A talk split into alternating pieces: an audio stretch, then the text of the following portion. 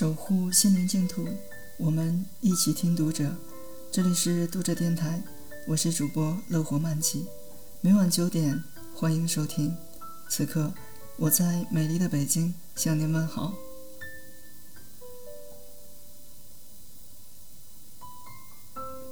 山里的道路看着很近，常常却要绕很远的路，走两三个小时的山路。能大到学校就是家常便饭。近日，一位从大凉山走出来的放羊娃苏正民的崎岖的求学路感人至深，六千字的毕业论文致谢触动了很多人。他最终通过教育走出大山，改变命运，将赴凉山进行支教回馈家乡的他，一年后将返校读研。他希望用自己的经历让孩子们知道读书。真的有用。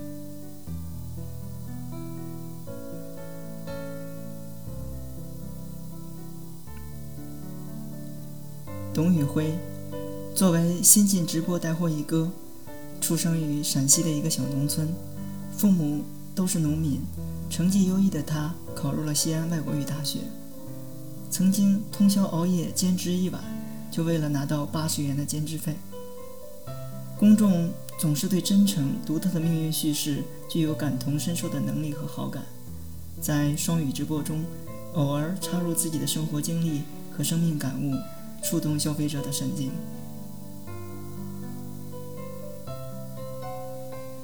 无论是苏正民还是董宇辉，我们感同身受的是他们通过教育向上流动的旅途，并且在奋斗拼搏、追求理想的过程中。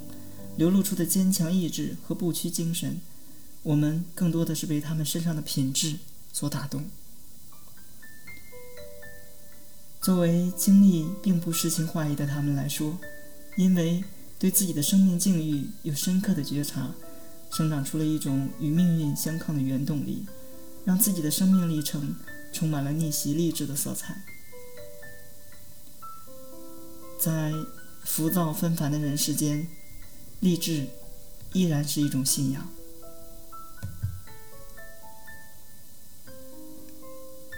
读者电台今天的节目就为大家分享到这里，更多收听敬请关注 FM 六零三九九九。